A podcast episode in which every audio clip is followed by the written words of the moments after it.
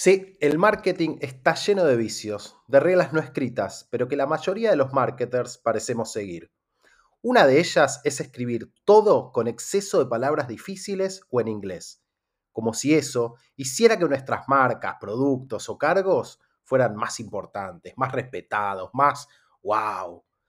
Por eso nace Marketing con Q, un podcast sobre comunicación de marcas, negocios, tendencias y creatividad con gente que admiro y sobre todo sin palabras difíciles.